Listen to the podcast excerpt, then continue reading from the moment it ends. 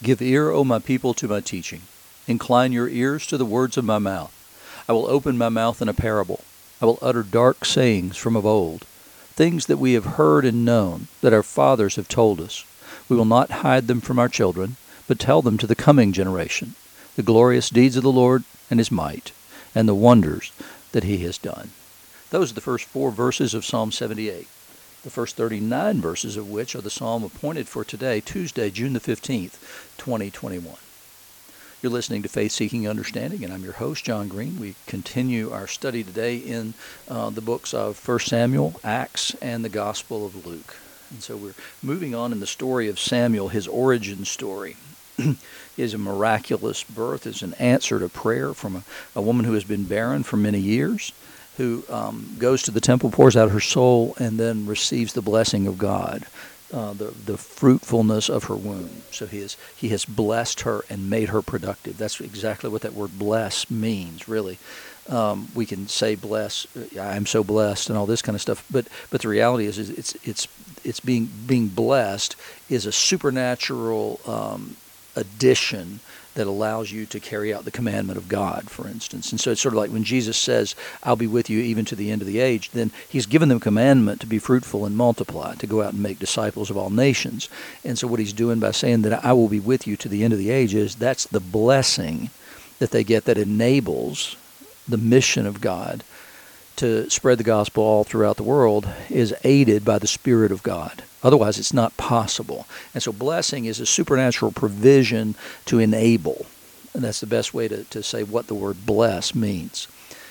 So, if, if we look here at the, the continuing saga of Samuel's birth, we get Elkanah, the husband of Hannah, the mother of Samuel, goes up to the Lord. And go, we know that he goes up every year. And so, if, if they got pregnant, and we're told after they returned from the last visit to Shiloh, which is where they worshiped, then then we know that this baby is truly a baby at this point and and he reminded her of her vow but she didn't want to go up and so she said to her husband as soon as the child is weaned I'll bring him so that he may appear in the presence of the Lord and dwell there forever Elkanah her husband said to her do what seems best to you wait until you've weaned him only may the Lord establish his word it was up to the husband the the, the blame for failing to pay a vow landed on the husband of, of a woman who had made a vow. He was responsible for ensuring that that vow be made. She was under his care, and he was responsible for her. That sounds like an awful thing to people today. It seems like, but but that's not what it is intended. It's not intended to say the woman didn't. She lacked the ability or responsibility. Um, no, it, it explained the marital relationship and the man was responsible for the woman in every single way. And, and if she took a vow, it was as though he took a vow. He could renounce that vow, but Elkanah did not. And they could only renounce it at the time the vow was taken. And so they had to be a partnership and a team in this. And so that's what's going on here. He says, do, do what seems best to you. Wait until you've weaned him. Only may the Lord establish his word. In other words, that you will ultimately do that. And I know that's not going to be easy because it's your firstborn child and we can make a sacrifice and redeem that firstborn child. But no, you've decided, and I've allowed that because I didn't renounce your vow. I loved you and trusted you enough that, that even in this, I would say yes. And so he has affirmed that vow that she made. And, and it's an enormous vow, right? I mean, it's just, I can, I can think of a guy who, who I knew way back when who they were on a plane going somewhere, and the and the plane hit a lot of turbulence, and his son started. He was afraid because the turbulence was that bad, and so the son starts cry, crying out, "Ah, please, Lord, help us, help us! If you save us, I will become a priest or a pastor." I guess it was probably in his tradition, and so. is that the kind of vow we're talking about here? No, she intended to fulfill that vow, and he intended for her to fulfill it as well. So she remained and nursed her son until she weaned him. And we're not sure exactly how long that would have been. He would have probably been two or three, four years old, something like that, though. And so then, when she'd weaned him, she took him up with her, along with a three year old bull, an ephah of flour, and a skin of wine. And she brought them to the house of the Lord at Shiloh, and the child was young. Then they slaughtered the bull, and they brought the child to Eli. And so they've redeemed him, eh, but also given a thank offering for him. That's what all the, the detail of what they brought was was saying is this was brought as a thank offering, a peace offering before the Lord. That's the reason you bring the wine. So she said, "Oh my Lord, as you live, this is to Eli, uh, as you live, my Lord, I am the woman who was standing here in your presence, praying to the Lord." For this child I prayed, and the Lord has granted my petition that I made of him. Therefore I have lent him to the Lord. As long as he lives, he is lent to the Lord. And he worshiped the Lord there. And Hannah prayed then, and we get this long prayer of Hannah's, which reminds should remind you very much of Mary's prayer upon the uh, after the Annunciation, after she's told that this child that she's going to bear after being overshadowed by the Holy Spirit. And, and it's a very similar prayer. It's about reversal. It's about poor becoming rich, rich becoming poor. It's about the Lord's work in raising up. And she begins with, My heart exults in the Lord. My horn is exalted in the Lord. My mouth derides my enemies because I rejoice in your salvation. So she sees this as a salvific event, and, and there's a reason for that. It's not just simply because she can no longer be provoked by her rival wife, as, as Peninnah is sometimes described. It's not that at all. What it is is to say that she has now been allowed to fulfill this commandment to be fruitful and multiply when she's had this child. And so the curse has been removed from her. The stigma and the stain that was on her has been removed by the birth of this child. And so she proves that that was what she wanted more than the child itself by giving him to the Lord in the same way that Abraham has to do with Isaac when he takes him up onto the mountain and give him to the Lord. But the Lord didn't want a child sacrifice which required the child to die. He, here he accepts this child, this sacrifice of this child by the mother. He accepts it as though it, it for a reason, and, the, and that reason is is that he has a purpose for this young man. He needed him. And he needed him to be in this place because remember, he's the one who gets the prophetic word about Eli and his sons a little later, and we'll cover that in a couple of days. But this, the rest of this prayer, beautiful, beautiful prayer, has to do with the, the reversal of fortune, is probably the best way to say it. And then she sees all this as the fulfillment and the promise of God's reversal of fortune, not just for herself, but for all humankind in the same way that Mary sees it as the birth of her child as that reversal of fortune for all humankind. And so then we were told that Elkanah goes home to Ramah, and the boy was ministering to the Lord in the presence of Eli the priest, and that would have been in Shiloh.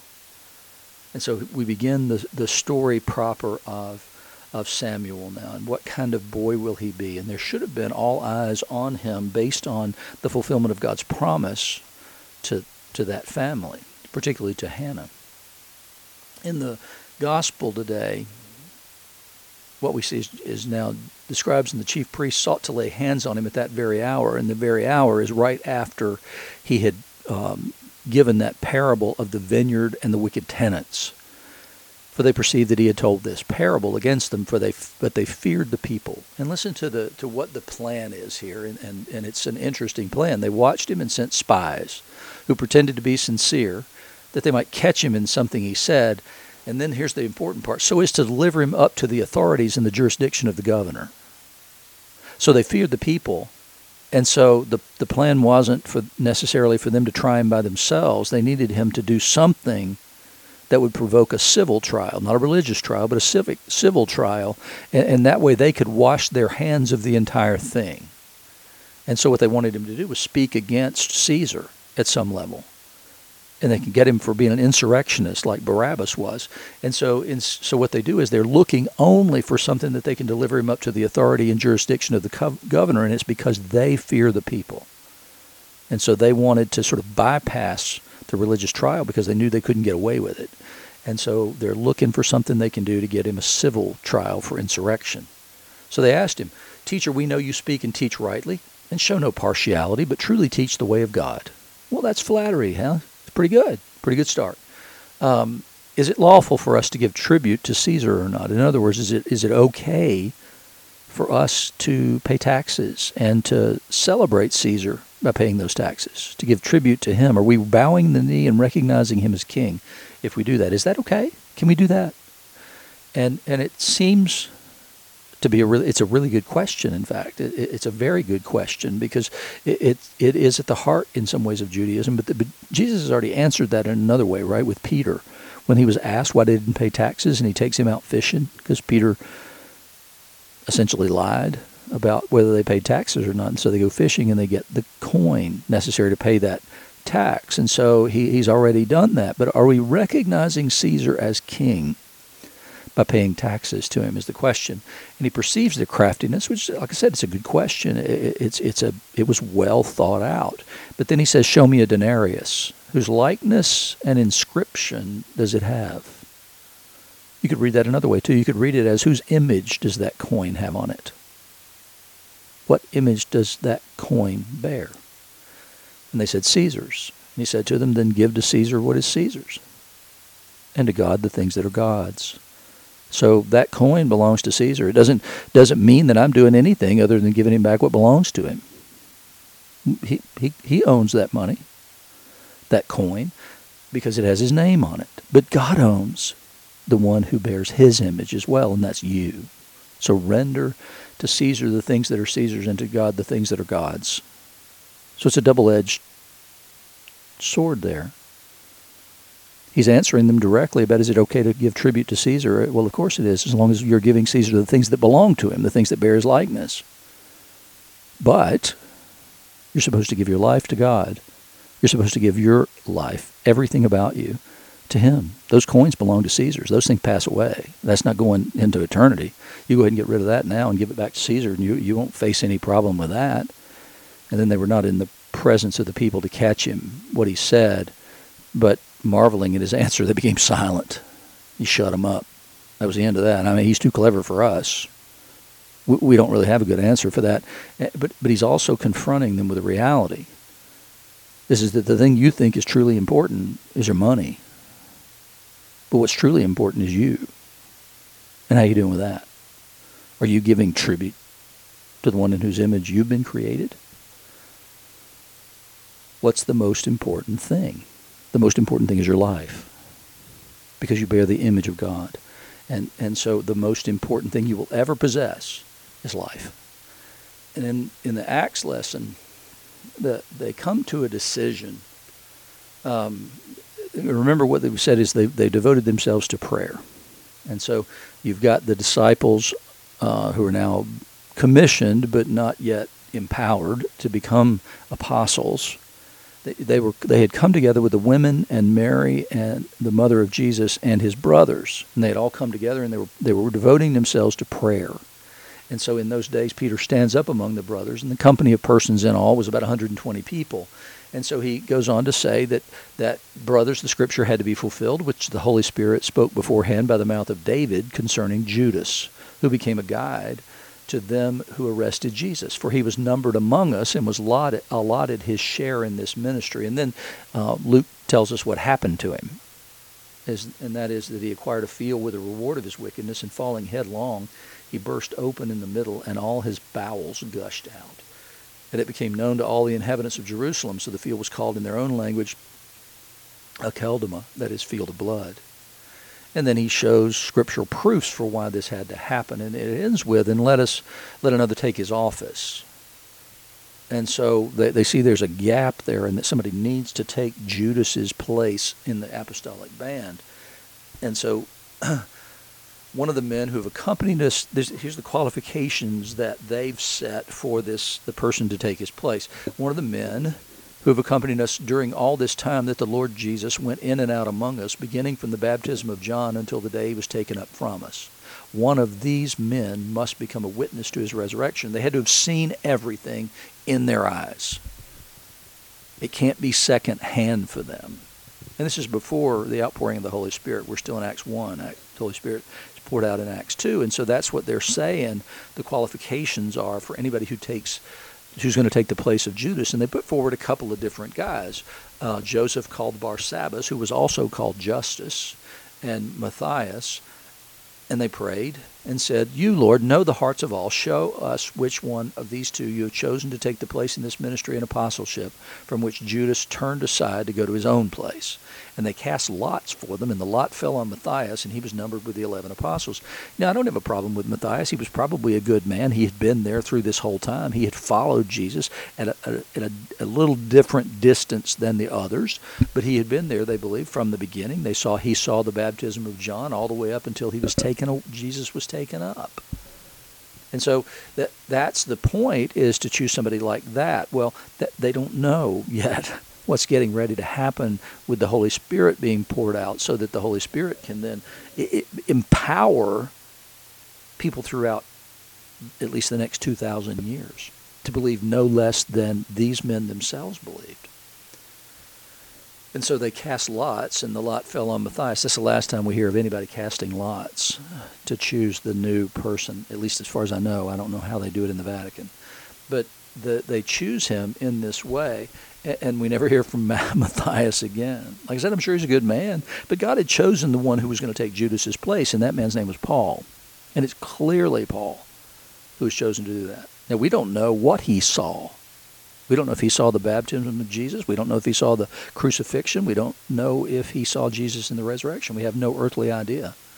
He may have. It's possible, certainly. He's the right age, and he would have been in the right places to have seen these things.